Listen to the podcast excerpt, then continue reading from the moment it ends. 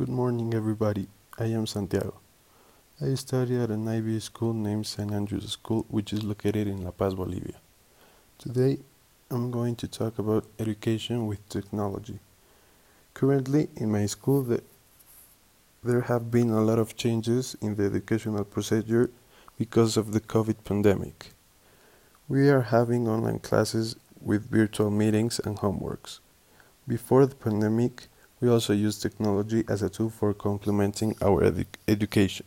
Even though in most of the classes it wasn't allowed to students to use technology, the teachers used computers and projectors for presentations and also assigned homeworks through our school Moodle, which is a virtual platform.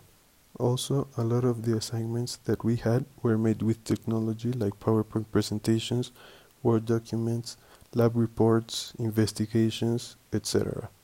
I think that technology is an amazing and really helpful tool that complements the education and in a good way. It helps to both the teachers and the students. In one of the videos that we saw in class was shown how there wasn't any electronic device in the classroom, which I think that slows the process of the education and learning because the teacher has to write everything in the chalkboard. Meanwhile, with a computer and a projector, it is faster. Also, the students have to write everything down in notebooks with paper and pen, and it also slows the process of education because it is faster using computers, tablets, iPads, etc.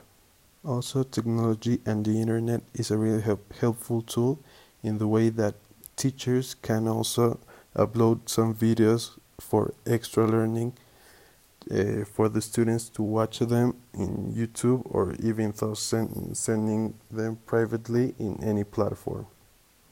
And that's all. Thank you, everyone. Have a good day.